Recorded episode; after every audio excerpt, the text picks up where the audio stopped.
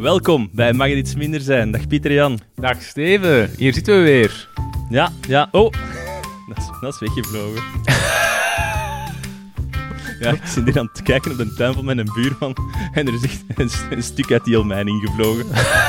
Hij is er foto's van aan het maken. Gaat verdekken. Ja, het is wat, hè. Het is wat. Windstoten tot 100 per uur zeker, of 80 per uur? Zo erg Ja, heb ik het ja, nog nooit geweten, eigenlijk. Maar hè, toch wel. Nee, alleen zo van, van persoonlijk drama. Ah, ja, ja, ja. Oeh, wat is er gebeurd? Ik wil hier toch iets delen. In de, in de tuin van het ouderlijk huis is er een boom omgeknakt. Ai, En Ja. die boom is dan op een standbeeld eh, gevallen. heb jij een standbeeld in uw tuin? Ja. Vind jij dat nu? Mensen, mensen van stand, Steven, mensen van stand. Nee, ja, dat is dus... eh, ja, je kent dat, hè. Ah, Zo'n nee. eh, zo'n typisch Vlaamse tuin. Ja? En wat, wacht, wat 20 voor een is dat? meter groot. Wat voor een standbeeld is dat? Maar zo'n Een plaasteren... Nee, zo'n plaasteren spel. eh, een discuswerper, een discuswerper. Ik dacht al, zo een, een trekkar met paardjes van Ja. voor en eh, Nee, nee, nee. een discuswerper, oké. Ja. En, en wat is ermee gebeurd? Dus een boom is op de discuswerper gevallen, maar dat heeft hem nog overleefd, de, eh, de discuswerper. Maar dan een andere windstoot heeft hem van zo'n sokkel geblazen. ja.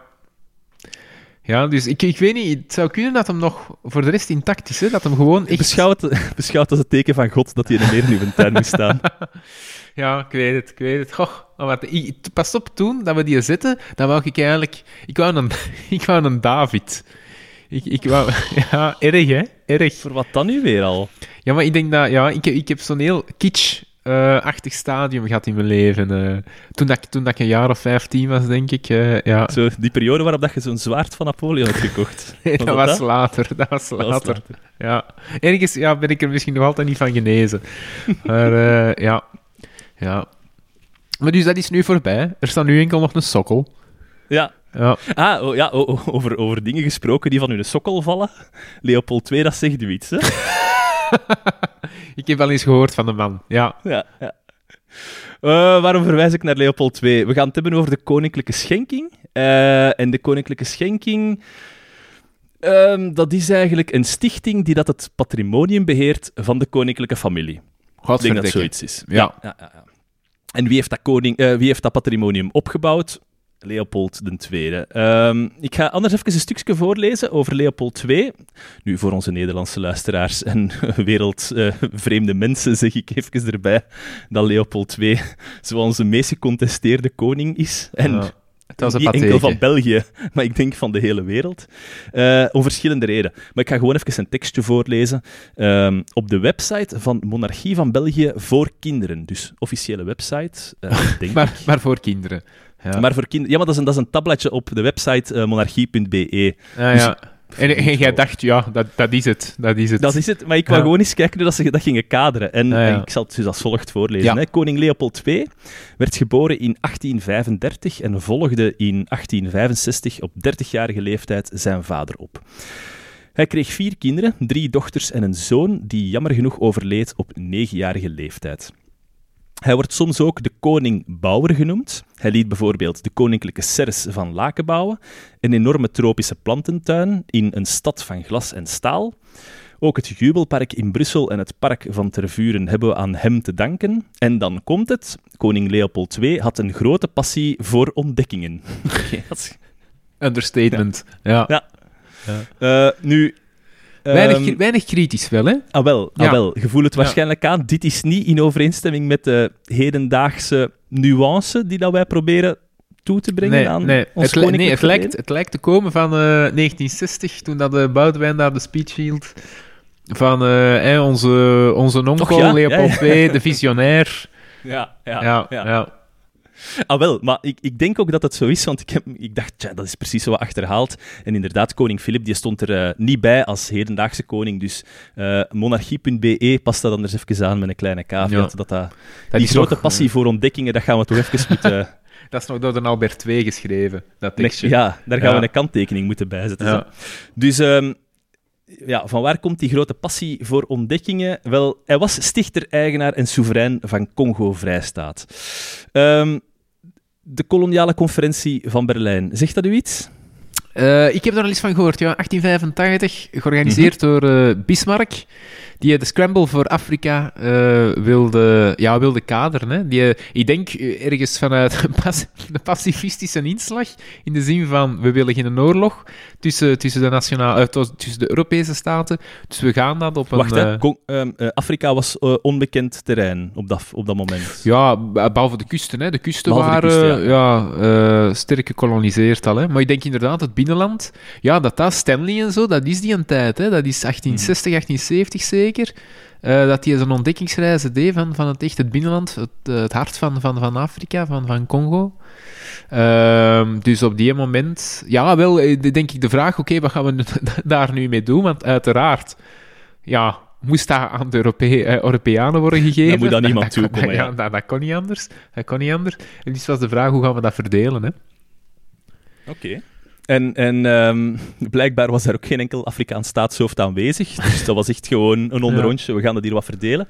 Ja. En hij krijgt, hij heeft dus zijn, zijn claim op Congo en hij krijgt dat, een enorm groot gebied. Ehm, en hij krijgt die claim onder voorwaarde dat de levens van de inwoners moeten verbeteren. ja. Nu, je ziet al waar dat gaat fout lopen. Hij hè? heeft daar ergens, denk ik, contractbreuk gepleegd. Ik denk denk, het wel. ja. Hij, is ook, hij, is, hij is nooit in Congo geweest, hè, dus dan moeten we er wel bij zeggen. Alles werd georchestreerd vanuit, eh, vanuit Brussel dan, vermoed ik. Ja. Ehm, nee, ja, die, die is daar enorm rijk geworden aan ivoorhandel en nadien eh aan de rubberhandel. Doordat, ja, bij ons kwamen de auto's eh, in, in, in opmars. ehm, en daarvoor had men dan banden nodig, rubberbanden. En dan was er een vraag naar rubber. En hij ging die vraag bevoorraden door daar eh, rubberplantages op te starten. Ja, oerenchance schat, hè, denk ik. Alleen ik denk dat dat in een boek eh, van, van David van Rijbroek ook staat, dat hem eigenlijk, toen dat hem dat kreeg, was dat ja, gewoon zijn persoonlijke ambitie van, van een lap grond hebben, maar daar was eigenlijk niks mee te doen. En heeft hem gewoon de, de, de op hetzelfde moment Ah, die, die een ivoor eh, populair wordt met, ik weet niet, biljartballen, zo zeker. Ik weet niet voor wat we dat allemaal gebruikten. Maar dan, daarna... Wat zeg de- jij? Biljartballen? Biljartballen, ja, ja, dat werd vroeger uit ivoor daar- gemaakt. Ah, Natuurlijk, ah ja. ivoor, sorry, ik was aan de rubber aan het denken. Ja, ja, ja, oké. Nee. Ik dacht al, was Nee, nee, het dus, ah, wel, maar dat, dat is het eerste. En dan inderdaad, enkele jaren later, dat dan eh, het nut van rubber eh, wordt ontdekt. En dan nog later, ja, eh, al de edelgesteenten die daar in de grond zitten. Ja. Zeker. Dus allee, dat hem er eigenlijk echt gewoon eh, als een hedendaagse bitcoin-investeerder oerchance heeft gehad. Hè? ja. Ten koste van de plaatselijke bevolking natuurlijk. Ja, er zijn veel doden gevallen. Hè. Ehm, officiële cijfers bestaan er niet. Hè. Dus er was nog geen ehm, ja, bevolkingslijst of geen volkstelling waardoor je kunt zien welke personen dan nu net eh, vermoord of omgekomen zijn. Ze spreken eerder van een bevolkingskrimp ten aanzien van de verwachte bevolkingstoename. En men spreekt daar van 3 à 8 miljoen doden. Ja. Dus ehm, Ah, wel, maar dat zijn dan niet, ehm, heb ik mij eens laten vertellen, als je naar de 8 miljoen dan gaat, of soms horen zelfs cijfers tot, tot ja, 10 miljoen en meer. tot 10, hè? Ja. Ja, ehm, dat daar ook cijfers in zitten eh, van, van niet geboren mensen. Maar dat is Ah, ja. inderdaad, denk ik, wat dat je zegt dan van die bevolkingskrimp. Dat, hè, dat het dus niet noodzakelijk allemaal mensen zijn die gestorven zijn, maar mensen die gewoon ja, nooit geboren werden, omdat bijvoorbeeld hun, hun potentiële vader eh, ja, ergens in het regenwoud eh rubber moest gaan, gaan zoeken en nooit een gezin heeft kunnen stichten, bijvoorbeeld. Ja. Of is omgekomen of wat dan ook. Ja. Ja, in, ja maar oké. Dat is, een- dat is een nuancering, maar in ieder geval... Ja, ja, een miljoen. Ja, ja, voilà. Dus, Ja. dus elke dode is een dode te veel. Hè. Dat is niet om hem goed te praten, dat is gewoon om, hem, eh, om het wat te kaderen. Nee, ja, en, en vanaf, vanaf de jaren 1900 begint daar... die berichten die beginnen ook buiten te sijpelen naar de buitenwereld. En in eh, 1908 moet hem echt dat gedwongen verkopen aan België. Ehm, en ze verkopen dat voor 215 miljoen frank. Ehm, ja, ik weet niet hoeveel geld dat op dit moment is. Ja, dat zal Ehm, niet weinig zijn, neem ik Nee, aan. nee ik denk Ja. het ook niet. Want eh, ze noemen hem niet voor niks koning Bouwheer. Hij heeft een enorm patrimonium eh, verwezenlijkt hier in België. Qua openbare werken, ik zal er een aantal zeggen. De gaanderijen in Oostende, Triomfboog van het Jubelpark, de Wellington-renbaan in Oostende, station Antwerpen Centraal, Nee. de Zoo van Wel, Antwerpen. wel een schoon station, hè? Ja, ja, ja, ja, maar het is op, op, zi- op zich, het ziet er wel schoon uit. Hè? Het Afrika Museum, het Tervurenpark, het Justitiepaleis, wat dat in de 19e eeuw nog het grootste gebouw ter wereld werd genoemd. De basiliek van Koekelberg, de vijfde grootste kerk op dit moment ter wereld. Eh, het, de Koninklijke Musea voor Schone Kunsten. Het moest groot zijn voor de Leopold. Ja, Ja, altijd moest- groot. Er ook een aantal zaken in privaat eigendom. Koninklijke Ceres, de Japanse toren, het Chinees paviljoen. In Dardenne heeft hem dan ook nog in de buurt van Villers-sur-Lez eh, in Namen bossen, landbouwgronden en kastelen opgekocht. En aan de Franse Riviera, ja, want daar moest hem dan natuurlijk ook zitten, eh, had hem Villa Leopolda gemaakt. Ja. Ehm, dat is tegenwoordig een van de duurste huizen ter wereld. Recent nog verkocht voor 500 miljoen dollar. Ik ben wel geen fan van de naam. Nee, wie Leopolda. dat nu naar zijn eigen? Nee, Allee, kom nee. aan.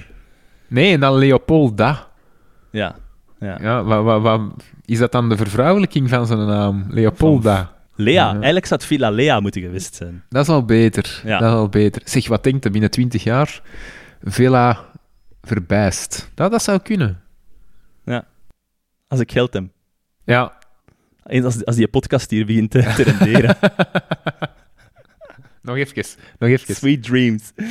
Eh, u, je vraagt u meteen al af, PG, aan dat patrimonium kleeft daar geen bloedgeld aan. Hè? Ik, Kleeft daar geen bloed af. Je, Want- zag, je zag de vraag in mijn ogen. Ja, ja, ja. ja, ja. Eh, dat is niet 100% zeker eigenlijk, want eh, een aantal van die constructies die zijn ehm, opgestart nog voordat die geldstromen uit Congo begonnen binnen te komen. En je hebt nu net aangegeven, het was hoerenchance dat hem dat heeft kunnen commercialiseren. Wel, het heeft even geduurd eer dat dat ja, commercieel rendabel werd, die hele kolonie. Eh, er zijn wel een aantal zaken waar dat vast en zeker bloed aan kleeft. Hè. De Kunstberg in Brussel bijvoorbeeld, de Triomfboog, het kasteel van Laken, althans de vernieuwing ervan, het Afrika Museum en de gaanderijen in Oostende. Ja. Dus daar kunnen we zeker van zijn dat er bloed aan kleeft, aan die gebouwen. Ehm, goh, waarom praat ik nu over die koninklijke schenking? Die stichting die dat, dat patrimonium beheert, dat is omdat er eh, een aantal jaar geleden een samenwerking was tussen onderzoekers van De Tijd, Apache, KNAK en VRT-nieuws. En die zijn nagegaan hoe dat, dat juist, in wat dat daarin zit, wat dat die geldstromen zijn en voornamelijk wat dat wij als belastingbetaler daaraan bijdragen Oké. Die schenking, wat is dat juist iets? Ehm, dat was eigenlijk allemaal privé-eigendom van Leopold zelf. En op zijn 65ste verjaardag, hij komt tegen het einde van zijn leven en hij denkt: "Ja, Ik zit hier met drie dochters. Als die dochters dat erven, dan gaan die daar successierechten op moeten betalen. En dan gaat dat patrimonium, ja, gaan er delen moeten verkocht worden om die successierechten te kunnen betalen. Een echt een Belg. Ja, die zijn Ja. getrouwd met buitenlandse prinsen en dan gaat dat vermogen verdeeld worden en je ziet dat inderdaad de creatieve en belastingontwijkende Belg begint dan wat na te denken. En je Ja. denkt, wat als ik nu een keer via een omweg... Dus ja, dat, is een raar systeem geweest. Hè. Hij zegt, ik wil het schenken aan de Belgische natie. Ik wil alles schenken aan de Belgische natie. Ehm, in een vorm van een schenkingsakte, die dat dan door de Belgische natie werd aanvaard in, eh, in 1903. Maar zeg, dan Maar- gaat het over Ja. ehm, wa- wat er dan geschonken wordt. Ik neem aan, het justitiepaleis en zo, dat heeft hem zelf betaald, maar dat was niet zijn eigendom. Dat had hem al geschonken. Dat weet ik dus niet. Dat weet ik dus Ah. niet. Eh, Koning- hij, hij heeft die... Ja, dat zijn ze van die een aantal projecten dat hij begonnen is. Door wie dat, dat juist gefinancierd is, dat weet Ja, ik ja niet dat is eigenlijk echt 100%. publiek-private samenwerking eh, en al die shit voor eh avant la lettre. Ja, in welke mate dat zijn eigen vermogen werd gelijkgesteld met, met publiek vermogen, dat weet ik niet. Hij gaat ook sowieso buiten zijn eigen vermogen om een aantal bouwprojecten gelanceerd hebben. Hè. Dus dat Ja. kan zijn, ja, dat justitiepaleis, van dat weet ik het nu niet 100% zeker. Ja, oké, maar dus het paleis in Laken en zo, die dingen. ja, ja, ja, ja, dat was- en zijn, kastelen, eh, ja, oké. Ja. Nu, later, na die schenking, ehm, zegt men in, in 1930 dat wordt hier een zelfstandige openbare instelling. Die schenking, dat wordt dus een vorm van instelling, die dat, dat patrimonium gaat beheren, met een aparte rechtspersoonlijkheid. En in artikel 1 van dat oplichtings-KB staat er, deze inste- in- instelling moet aller uitgaven bestrijden met de middelen waarover zij beschikt, zonder lasten van de openbare schatkist. Eigenlijk een klein beetje wat dat we zien in, ehm, in Engeland. In Engeland, de Crown Estate. Daarbij zijn ook alle vermogens die dat vroeger van het Koningshuis waren, in een soort van aparte ja, stichting gestoken, die daar haar eigen opbrengsten maken, haar eigen kosten maken. En dan worden de, de, de winsten die dat daaruit komen, worden die dan verdeeld tussen de schatkist en eh, de koninklijke familie zelf. Ah ja, oké. Eh, dus maar het ja. moet zelfbedruipend zijn, die stichting. Ja, je moet, je moet zelfbedruipend zijn. En hij had een aantal voorwaarden gekoppeld aan de overdracht van al dat patrimonium. Hè. De Polle, En dat- de Leopold. De Leopold, De- ja, ja. de Leopold. En dat was dat die gronden en die gebouwen die mochten nooit verkocht worden. Sommige kastelen en terreinen die moesten hun oorspronkelijke functie en uitzicht bewaren. En een deel daarvan moest ter beschikking staan aan de troonopvolgers. En uiteraard, zoals we gezien hebben in de KB, het mag aan de schatkist niks kosten. Dus eigenlijk in plaats van iets over te dragen aan uw kinderen bij een erfenis, zegt men nu, nee, nee, we gaan dat steken in een soort van eh, een instelling, een apart fonds, en jullie krijgen daar het exclusief gebruiksrecht op, wat dat eigenlijk hetzelfde is, buiten dat je het niet kunt verkopen natuurlijk. Hè. Je hebt Ja. er het genot van. Ja, Ehm, dat is slim gezien. Ja, dat is slim gezien. Hm. Ehm, ik had al gezegd wat dat de reden daarvoor was. Ehm, dus het is belangrijk om te weten dat die goederen die dat in dat patrimonium zitten, dat is geen eigendom van de koninklijke familie. Hè. Dat is eigendom van de koninklijke schenking, dat apart orgaan dat daarover alles beslist. Wat zit daar allemaal in? Ehm, in 1999 werd dat vermogen begroot op 221 miljoen euro. Ehm, Valt mee. dat is, ja, ah, wel, dat valt mee, maar dat is een onderschatting, om u tegen te zeggen. Want ik ga nu even zeggen wat dat er allemaal in zit. Daar zit in 77 gebouwen Mhm. en 7500 hectare grond. Oké. Nog 30 miljoen euro aan obligaties, aandelen en eh, liquiditeiten. Nu, jij vraagt u al af, 7500 hectare, duidt dat voor mij eens een beetje. Wat is dat juist? Ja, ik wou Ja. het niet zeggen, maar ja, dat zijn 7500 voetbalvelden zeker. 15.000. Dat is altijd wel twee. Ah ja, maar twee, ja, ja, juist, 15.000 voetbalvelden. Maar ja, Maar ja, alweer 15.000 voetbalvelden. Wat is dat? Wat is dat? Ja. ja. Nu, je moet weten, eh, eh, de gemeente Merchtem is ongeveer 7,5 eh, vierkante kilometer. Dus En- sorry, waarom- sorry, eh, 3,5 kilometer. Waarom moet dat nou weer Merchtem zijn? Want ik heb, ik, ik heb in Merchtem gewoond en ik weet dat dat een heel grote gemeente was. Ah, Ongeveer ja. de, de grootte ook van Kortenberg hier. Dus twee keer zo'n gemeente van die grootte. Dat die in eigendom hebben, die schenking, Ja, in gans België. Dus eh, gedeeltelijk in Vlaanderen en in Brussel natuurlijk, maar voor een groot deel ook in, eh, in Wallonië. En nu nog altijd, ja, want ze mogen altijd. verkopen. Dus ja, Ja, oké. ja. Ja. Ehm, eh, dat verbodsrecht, eh, dat verbod om te verkopen, dat is gekoppeld aan een aantal van de eigendommen, maar niet aan alles. Voornamelijk die Ah, zaken die dat door het Koningshuis zelf gebruikt worden. Ja, oké. Ehm, uit wat bestaat die grond nu? Ehm, of of dat, hele, dat hele asset? Dat bestaat uit 5000 hectare bossen, voornamelijk dan in Dardenne, 1650 hectare eh, landbouwgrond, eh, acht parken en dan 77 gebouwen, waarvan twee serres, vier villa's, vier museumgebouwen, negen kastelen, een filmzaal, een luxe rusthuis, 16 hoeves, 29 woonhuizen, drie golfterreinen, twee schietterreinen, een tenniscomplex en dan nog veel meer. Ik heb gewoon eh, Ja. een aantal zaken vermeld. En dat is grappig, want die liggen... Dat zijn zo clustertjes. Er ligt een gans deel aan de kust, er ligt een gans deel in Brussel en er ligt een gans deel daar in eh, Villers-sur-Lez, eh, ja, oké. waar dat eigenlijk eh, het, het, het, het, de kern is van het eigendom in Wallonië. En Leopoldina, of Leopolda, dat zit er niet meer in. Dat zit er niet meer in. Nee, Ja, nee, nee oké. dat zit daar niet in. Nee, want het is verkocht, hè. Dus onlangs Ja. voor dat 500 miljard. Nee, Ja. dat zit daar niet meer in. Ja. Miljoen, miljoen. Ja. Nu, die goederen die worden dus voor een deel ingedeeld. Dus je hebt de verhuurde eigendommen, de, dat zijn die woonhuizen en die hoeves, die worden gewoon verhuurd aan particulieren of bedrijven. Ook een aantal kantoorgebouwen. Eh, maar er zijn dus ook een aantal gebouwen die ter beschikking staan aan de koning en de familie. Het domein in Laken, dat kende. ja, ja, voor ga ik vaak iedereen langs. Dat Brussel langs de noordkant binnenrijdt, eh, via de A12, die passeert aan een enorm groot park, met aan uw linkerkant, hè, dus als je Laken binnenrijdt, aan uw linkerkant ehm, het kasteel van Laken. Nu, dat kasteel zit niet in de schenking. Het hele domein oké. wel, maar het kasteel zit daar niet in. Nee. Dus dat is waar dat de koning woont, Ja. en het koninklijk die- paleis in Brussel ook niet. Ja, Zou, sorry. die, zou die in hun tuin, denkt een standbeeld van, van een discuswerper hebben? Een hele kleine. Een hele kleine. Want anders heb ik echt een deal voor hen. Met zo'n arm af. Ja. Als ze het willen, hè. Voilà. dan kun je Ja. direct dan kun je toevoegen aan de koninklijke schenking. Hela. Hela, hela. Maar, dus, dat, dat domein, dat hele park, is eigendom van die schenking. Maar dat kasteel zelf is eigendom van de Belgische staat. Dat koninklijk paleis in Brussel, hè, aan het Warandenpark, is ook eigendom van de Belgische staat. Nu, wat ligt daar nog in dat park? Daar ligt in ehm, die, eh, die villa van eh, prinses Astrid, hè, kasteel Stuivenberg. Ook kasteel Belvedere, dat is een ander kasteel dat daar ligt. Dat is nu waar dat, ehm, Albert II woont. Ehm, het enige wat dat daar echt buiten valt, dus eh, de Laurent, prins Laurent, die woont daar niet. Die woont in Tervuren, in eh. Villa Clementine. En die Villa Clementine die behoort ook tot de koninklijke schenking. Dat is ook eigendom Oké. daarvan. Maar die hebben dus dat u eigenlijk niks in... Sorry dat ik je onder... Die hebben niks Ja? persoonlijk in hun eigendom van die Nee. gebouwen. Nee, nee. Garme. Ja, ja. Ja, ja, het is oftewel eigendom van de Belgische staat, oftewel eigendom van de schenking. Nu, ze kunnen er wel goed, ze kunnen er wel goed gebruik van maken. Hè? Ja, ja, tuurlijk. Ja. eh, exclusief gebruiksrecht. Die Villa Ja. Clementine, zegt dat u iets? Eh, ah, wel, ja, ik denk dat Wendy van Wanten daar kwam, kwam, kwam, kwam, kwam vogelen. Maar Met betrekking rest... tot een financieel schandaal misschien?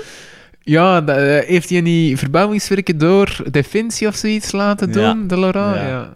In 98, 99 is daar voor 150.000 euro ehm, eh, aan renovatiewerken uitgevoerd op kosten van de marine. Hoe dat, dat in elkaar zit, iets moeilijks. hè. Een aankoopdienst bij het leger had zo'n fraudesysteem opgesteld met valse facturen en eh, ten belopen van 2,2 miljoen. En daarvan is eh, 150.000 euro naar zijn villa gegaan. En iets van een 38.000 euro of zoiets naar zijn stichting voor het welzijn van dieren. Ehm, Ja. die moeten ook allemaal hun stichting hebben. Hè.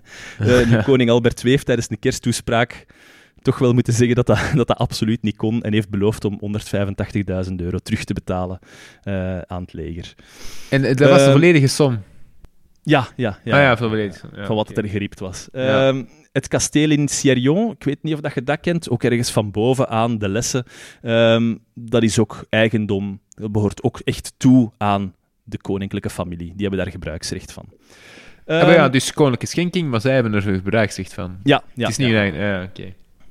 Nu, wat zijn de conclusies van dat onderzoek naar die koninklijke schenking? Ehm, ik heb het al gezegd, ze zijn gaan kijken naar die geldstromen. En een van hun conclusies was, we zien dat er het grootste gedeelte van het geld gaat naar de goederen die dat door de koninklijke familie zelf worden gebruikt. Maar ik denk, ja, oké, is toch wiedes dat, dat dat zo is. Allee.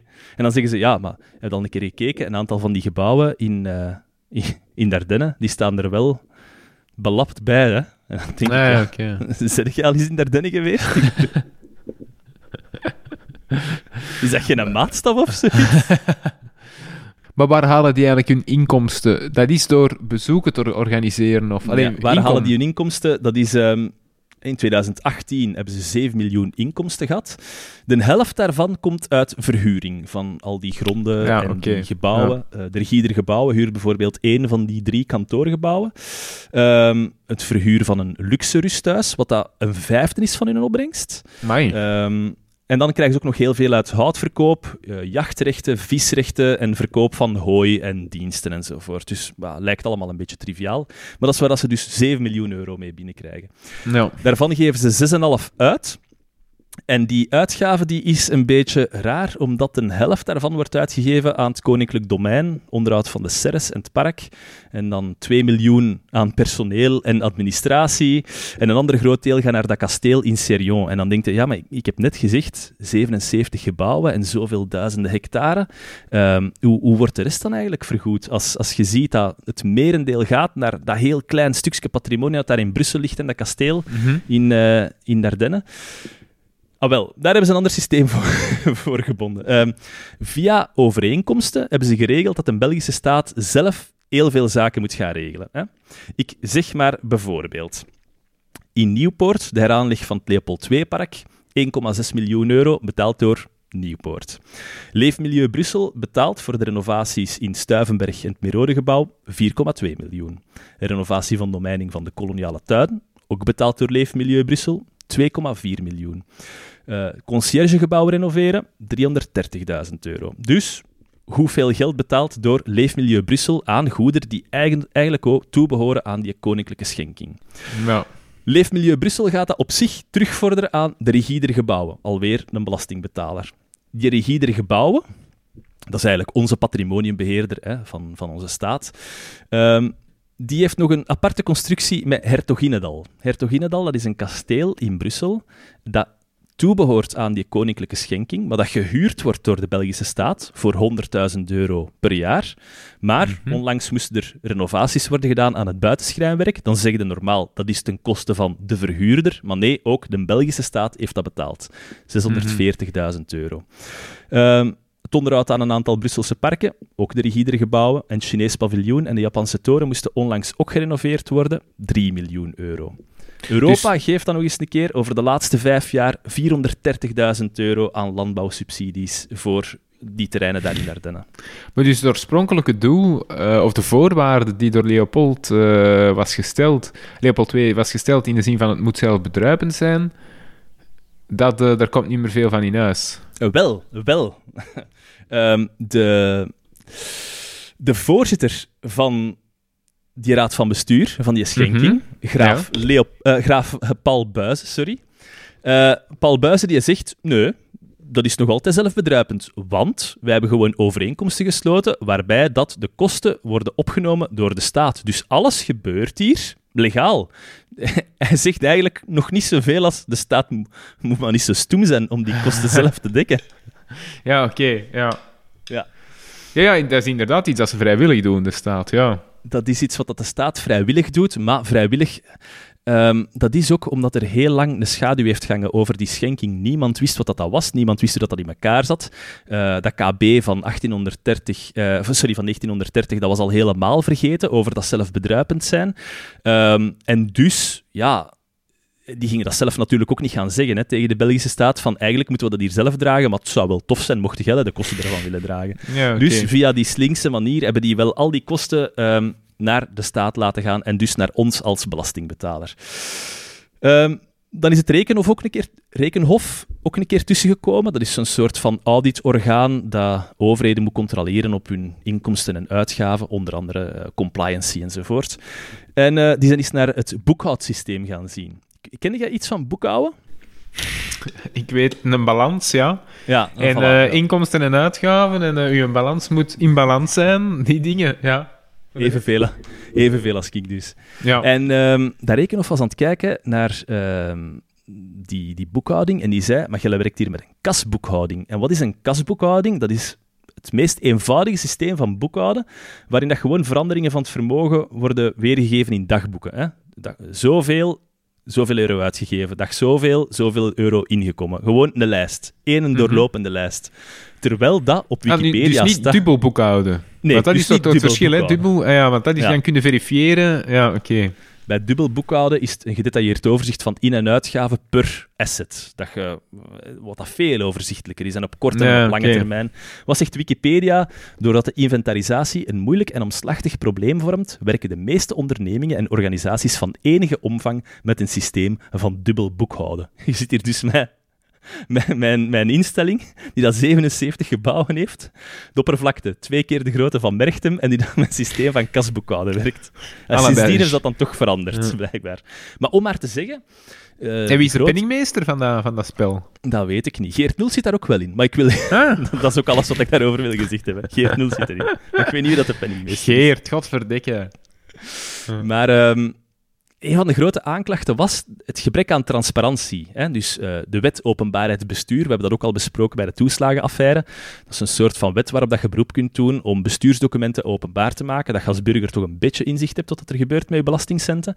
Het probleem is, ja, die instelling is daar niet aan onderworpen, dus je geraakt daar niet ver mee. Wat hebben zij moeten doen? Zij zijn dus via die wet openbaarheid bestuur naar alle andere overheden moeten gaan om overheidsopdrachten op te vragen en die contracten op te vragen. Dus ze zijn niet naar de bron zelf kunnen gaan. Ze hebben gewoon via via moeten weten met wie hebben die overeenkomsten en dan hebben ze via die manier met aan die overheden die overeenkomsten kunnen opvragen. Dus een heel Ja, omslachtige manier natuurlijk om je onderzoek te doen. Ehm, en dat is niet dat is niet zo in Engeland. Die Crown Estate in Engeland die moet echt verantwoording afleggen ten aanzien van het parlement. En die moet ook elk jaar met jaarverslagen komen wat er gebeurd is met dat geld. Dus het kan eigenlijk wel beter. Die Crown Estate in Engeland wordt echt gezien als eh, het neusje van de zalm eh, wat betreft eh, ja, koninklijk eh, vermogensbeheer of zoiets. Hè. Nee, oké. Ja. Zo zou het moeten zijn. Ja. Dus het antwoord van de Koninklijke Stichting, dat is... Ja, oké. Volgens onze statuten moeten wij zelf bedruipend zijn, hè, maar als je gaat zien... Via overeenkomsten leggen wij een aantal van die lasten weg en ziet je dat onze inkomsten en onze uitgaven overlappen en dat wij eigenlijk zelfbedruipend zijn. Ehm, Ja. Dat argument van ja, dat, de meeste, dat de meeste geldstromen naar de bezittingen gaan van het Koningshuis zelf, ja, is, is, is dat echt een argument? Ja, eh, ik, vond dat maar, ik vond dat normaal. Ehm, Nou, dat zijn de grootste gebouwen waarschijnlijk. Of... dat zijn, maar ja, En, en wat betalen ze er? Ze betalen daar echt enkel de beton mee. Allee, dus het, eh, de, de tuinier of zo, die wordt daar niet mee, mee betaald. Jawel, jawel, wel? dus ah, ja, ook. Dus dat, ja. dat, bijvoorbeeld dat domein in Laken, waar ik het over had, daar gaat bijna Ja. de helft van die ganse werkingsmiddelen naartoe. Maar daar zit niet eens dat Koninklijk Paleis in. Hè. Dat is dus echt gewoon het onderhoud van een tuin en het onderhoud van die twee andere villa's, van Albert II en eh, van Astrid. Ja, godverdikke. Ja. Ehm, nu, Fons Pereos, zegt dat u iets? De fonds. Eh, nee, ik, ik ik meen te herinneren dat ik ooit eens op een quiz was en dat ze dat als... als... Dat was mijn quiz. We waren op een quiz en ik ken niks van quizzen. En eh, ze zeiden op voorhand: hier zijn een aantal antwoorden op de vragen. En ik dacht dat een, dat een van de dingen dat ze zeiden, dat, dat was Fons Pereos. En ik dacht, ja, dat ken ik niet. Dat zal waarschijnlijk wel een coureur zijn, dus we hadden dat antwoord bij de sport, waar ik toch niks van weet. Maar blijkbaar is dat dus een stichting van koningin Fabiola. Zaliger. Eh, ja, ja. En is dat, is dat een naam? Of is dat, wil dat iets zeggen? Dat weet ik niet. Dat weet ik niet. Daar, daar valt ook niet zoveel over te vinden. Hè. Dat was, eh, die had daar 50 miljoen euro in gestoken. Het probleem is, eh, Fabiola, getrouwd met Boudewijn, die hadden geen kinderen. Dus geen directe erfgenaam waar die 50 miljoen naartoe zou kunnen gaan. 50 miljoen aan assets. En alweer werken die dus met een stichting waarin dat ze zeggen, ja, we steken dat er gewoon allemaal daarin en dan geven die gebruiksrechten aan de biologische neven en nichten van Fabiola, waardoor dat die alweer successierechten kunnen vermijden. En dat is iets wat dat, die koningshuizen, die doen dat de gans, je moet echt eens opzoeken naar fondsen, royale fondsen, dat is niet normaal. Dat is, Ja, dat is gewoon rijke mensen, zeker. Ja, ja, ja, en dat is een ons kent ons van de bestuurswereld, die dat daarin zitten als eh, vermogensbeheerders. Ehm, natuurlijk, dat is in het licht, eh, dat, dat is in de media gekomen en enorme verontwaardiging. Hè. Wij zullen dan wel hè, de helft van ons vermogen gaan betalen als we het willen afgeven aan een beetje, iemand die een beetje verder staat dan eerste graad, eh, terwijl als zij zomaar alles in een stichting kunnen steken. Ehm, en dan is die ontbonden. Om, door die grote ophef hebben ze die ontbonden, maar is eigenlijk al dat patrimonium toch nog naar andere stichtingen gegaan. Nu, ik vind dat een beetje... Ja, ehm, real estate, eh, sorry, estate planning, dat kennen wij ook. Hè. In, bij private, rijke mensen, die doen ook zo van Ah, die ja, zaken, bij- hè, ja, om ja, successierechten te ontlopen. Ja, ja, inderdaad. Ja, de kritiek mag niet enkel op het Koningshuis gericht zijn, Nou, maar wel. ja, er is een probleem. Ja, dat rijke mensen dat kunnen, hè. Ja. Dat rijke mensen het geld hebben om daar het onderzoek naar te doen, om dat geld via een andere manier uit te geven. Ja, en dat is dus wat dat er gebeurt. Maar ja, het, het, het, het, eh, het Koningshuis heeft het goede voorbeeld te geven. Hè. Ik denk dat zoiets is. Ja, ja, voilà, voilà. Ja, en zij moeten ook geen schrik hebben eh, dat zij, dat zij ja, op straat zullen gezet worden. Alleen of een slechte investering. Voor hen is er altijd een vangnet, hè. Allee, tenzij dat er nog eens een revolutie uitbreekt, maar... Wat denkt u? Een guillotine op de grote markt? Nee, maar ik roep niet op tot geweld, hè, voor alle duidelijkheid. Nee, insinueer gewoon maar. Eh, dus ja, dat is eigenlijk dat verhaal van die, eh, van die schenking. Nu, die Crown Estate in Engeland, dat is wel iets interessants. Hè? Ehm, ik denk dat dat, eh, even kijken, ja, inderdaad, George III, die heeft ooit... eh, Dat was de koning ten tijde van Napoleon, George III. Oké. Ja, die is Ja. zot geworden. Ah, en ook de, koning, eh, ook de koning ten tijde van de Amerikaanse eh, burgeroorlog. Allee, of, eh, sorry, niet burgeroorlog, vrijheidsoorlog. Ah, dus, ik denk dat hij andere katjes te gezelen heeft en laat ons dat maar gebruiken als de aanleiding. Die heeft gewoon gezegd, ja, dat beheer van al mijn vermogen, dat was ook een ganse soep aan het worden. Anders geef ik het gewoon af aan de schatkist. Hè. En in ruil daarvoor krijg ik de civiele lijst. En wat is de civiele lijst? Ah, wel, wat, is- dat kennen wij ook in België, hè? Ja, dat kennen wij ook. Ja. Civiele lijst is zoveel als alles wat dat je nodig hebt om je beroep als monarch op een deftige manier uit te oefenen. Over die dotaties gesproken, hoeveel denkt jij dat de flipper krijgt per jaar? per jaar. En, en eh, hebben we het dan over... ehm, zijn een dan- civiele lijst, ja. Ja, dus, dus... Ja, dat is ook geld dat hem krijgt om personeel te betalen. Ja, ja, ja. ja. Ja, dat is wel een moeilijke. Eh, pff, ik ga zeggen 20 miljoen euro. 12,3 miljoen euro. Nou ja, ja, ja, geen slechte gok. Allee, wel dubbel, maar, maar toch niet zo slecht gegokt. Nee, nee, inderdaad. Albert II die krijgt op dit moment nog 920.000, dus waar dat hem ook alles mee moet betalen. Eh, nu, voor prinses Astrid en eh, prins Laurent is dat eigenlijk iets anders. Dat is een overgangsregeling. Binnenkort, ehm, dus eh, ja, de andere kinderen van Ja. koning Filip, behalve eh, Elisabeth, die krijgen geen geld meer, geen dotaties. Het zijn Maar er ook veel, hè. Ja, oké, ja. Maar Astrid en Laurent die krijgen op dit moment nog 300.000 elk per jaar. Ja, Voor Laurent is er wel ene keer een vermindering geweest van 46.000 euro. Weet je nog voor Ja. wat?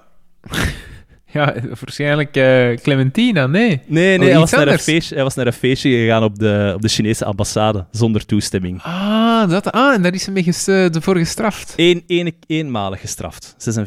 46.000 euro minder. Ja. dat is wel een serieuze boete. Ja. Dus eh, de broers en de zus van prinses eh, Elisabeth, die krijgen niks meer. Eh, Elisabeth zelf had er sinds haar achttiende recht op, maar Filip en Mathilde hebben gezegd dat ze haar daar niet financieel mee willen belasten op dit moment. Omdat Ja. hij nog in opleiding is, vermoed ik. En wat er anders ruig over wordt gedaan, omdat hij nog geen fi- officiële positie uitoefent. Ik kan dat wel op een of andere manier snappen. Ze. Ja. Alright, dus dat was dat verhaal van die koninklijke schenking. Ehm, was dat zo wereldschokkend? Ik denk dat eerder was die onderzoeksplatformen, die hebben heel veel tijd en middelen gestoken in het onderzoek naar wat er daar juist allemaal aan de hand is.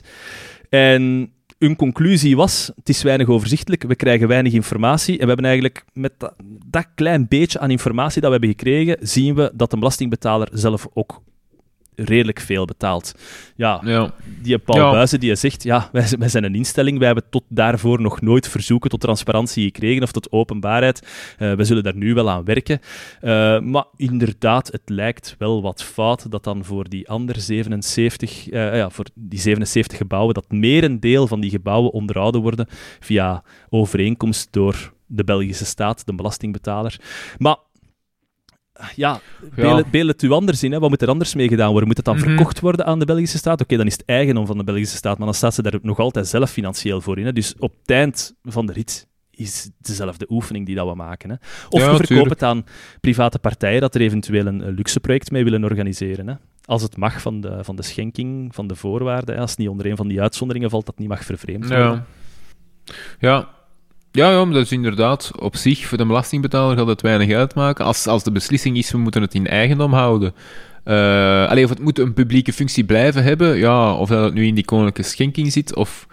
Ja, oké, dan is er natuurlijk meer transparantie. Ja, dat is misschien iets logischer dat je het ergens onder een publieke rechtspersoon hebt. Dat misschien wel, want wie zit er nu eigenlijk...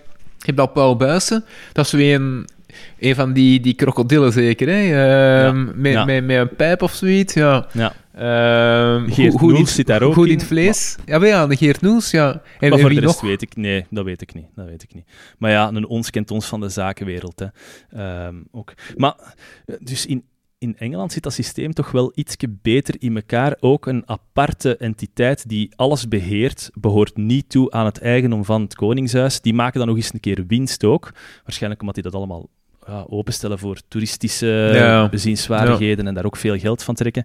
En dat geld komt toe aan de schatkist, dus je wordt er gewoon rijker op. Bij ons is het een heel onoverzichtelijk systeem. Ehm, want ja, als ze zeggen er komt 7 miljoen binnen en wij geven 6,5 miljoen uit, ja, oké, wat is eigenlijk de, tota de totaalkost? Weet niemand. hè. 6,5 miljoen is maar een fractie om al die gebouwen te onderhouden. Ehm, en en die, die overeenkomst waar ik nu over sprak, dat zijn er maar een paar dat je hebt gehoord. Hè. Dus wat is, dan met, wat is er aan de hand met al die andere gebouwen? Dat is op dit moment nog niet geweten. Ja, Ja. oké. Dus een, eh, een oproep voor meer eh, transparantie, toch? Ja, dat is inderdaad eh, wat dat je daar zegt. Als je dat ergens in een privaat eh vehikel steekt, ja, heel veel van de regelgeving is er dan niet op van toepassing natuurlijk. eh eh, ja, ook in openbaarheid van bestuur, ja. Dat is wel een, eh, wel een terecht punt, want de facto ja, is het natuurlijk, zijn het gebouwen met een publieke, publieke functie. Hè. Ehm, ja, terecht punt, terecht punt. En wat, ik mij ook nog afvraag... eh kun, allez, zo die, die Leopold die heeft hè, toen dan vastgesteld, inmiddels eh, bijna 100 jaar geleden, hè, van je mag dat niet verkopen. Blijft dat, ja, dat- dat- zo- zo'n zo, zo, zo'n wilsbestemming, dat blijft kracht hebben. Ja, Ja, dat weet ik dus niet. Ja, dus Ah, ja, nee. dat zegt. Ehm, ja. maar het Nu- zou kunnen, hè? Het zou kunnen. Die, die, die schenking helemaal in het begin, die was ook niet echt volledig volgens, eh, volgens de lijntjes. Er was wat van afgeweken, er waren wat privileges eh, toegekend. Eh, want ik heb gezegd, er, er ging een paar jaar over, alvorens dat dat in een instelling ehm, werd gesmeten. Dus dat was op dat moment juridisch niet 100% goed, maar men dacht, oké, het, is hier een, eh, het is hier een gebaar van de koning, hij wil zijn vermogen afstaan, we zullen er maar op ingaan. Ja, Zoiets is daar gebeurd. Gaat. En zo blijft hem toch eh, onder ons, hè, Leopold II. Vandaag iets minder controversieel. Eh, Maar minder moeten- controversieel. Meer. Nee, nee, ik bedoel, vandaag in onze aflevering bedoel Ah, ik. hè? ja, ja, Iets ja, minder ja, ja, ja. controversieel. Ja, Ja, ja. ja, ja.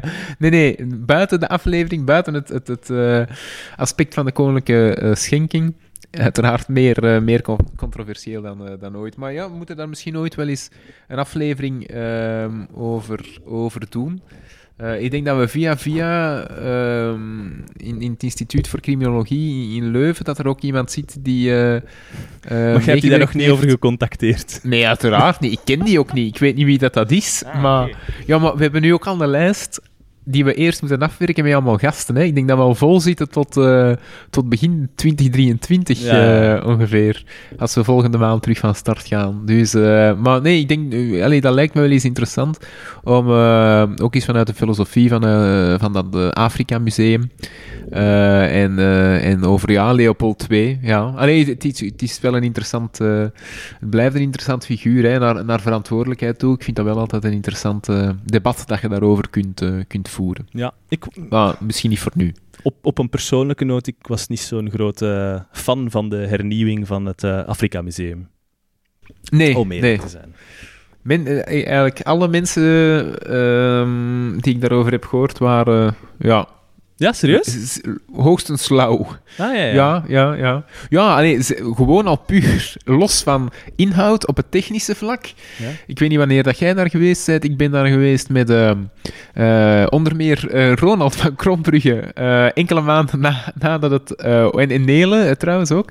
eh, Nele Verbrugge. eh, enkele maanden nadat het... eh, eh, open is gegaan. Dus ja, eigenlijk spliksplinter nieuw zou het toen moeten geweest zijn, maar ook de periode met kinderziektes zou dan toch ook al voorbij moeten zijn geweest. Hè. Het was al enkele maanden open. Dus je zou het in de fleur van, van zijn bestaan moeten zien, denk je dan. En heel veel van die schermen, interactieve schermen, die marcheerden niet. Ik denk dat je ook zo'n een virtual reality ehm, situatie of room had, marcheerde niet. Eh, een, een, kleine bioscoop marcheerde niet. Alleen men had daar dan een tv binnengerold. Daar kon je dat wel op zien, maar dus het, het, eh, het scherm, het doek eh marcheerde niet. Dus alleen dat alleen al.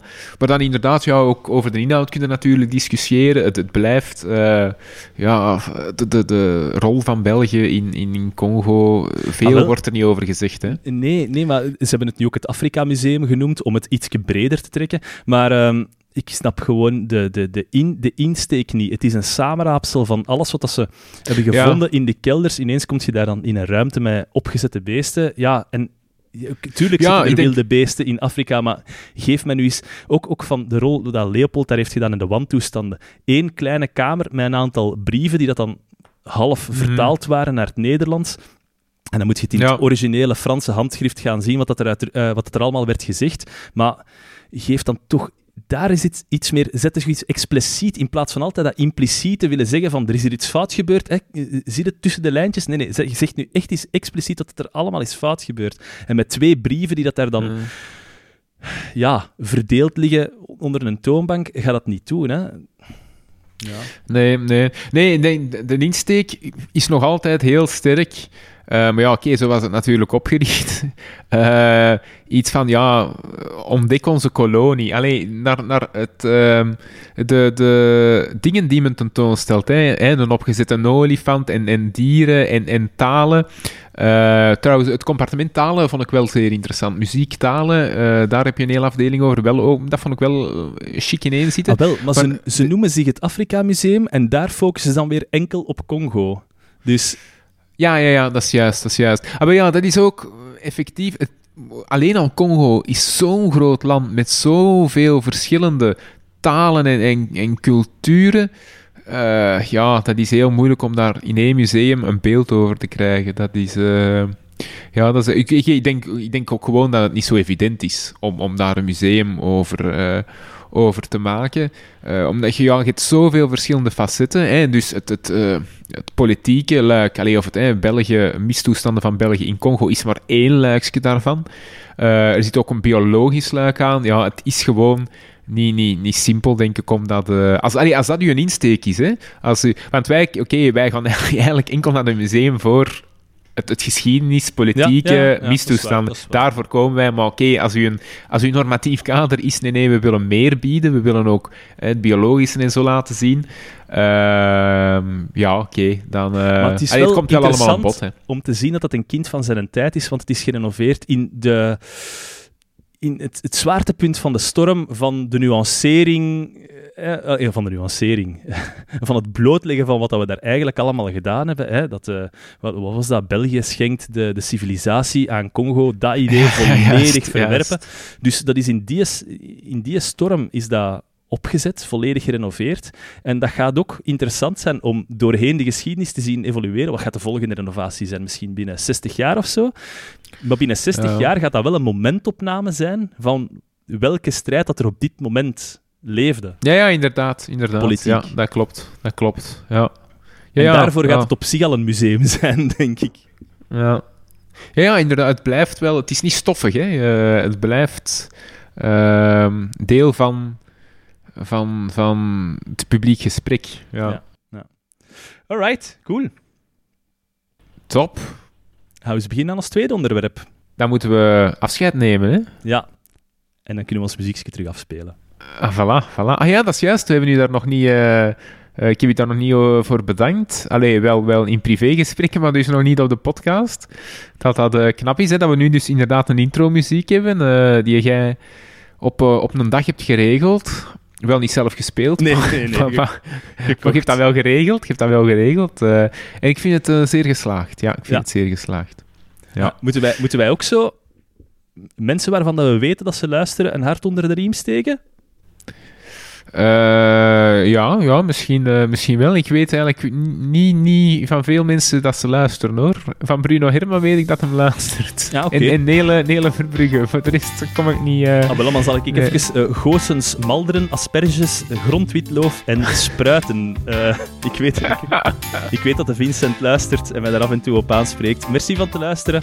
En gratis reclame is altijd tof. Hè. Voilà, voilà, de beste spruiten van heel België. Ja, bij Goossens, ja. Malderen, Kruisheide 4 2. Ja. Merci. Jij stuurt, jij stuurt je een factuur? Ja, is goed. Oké, okay, bedankt iedereen. Ciao.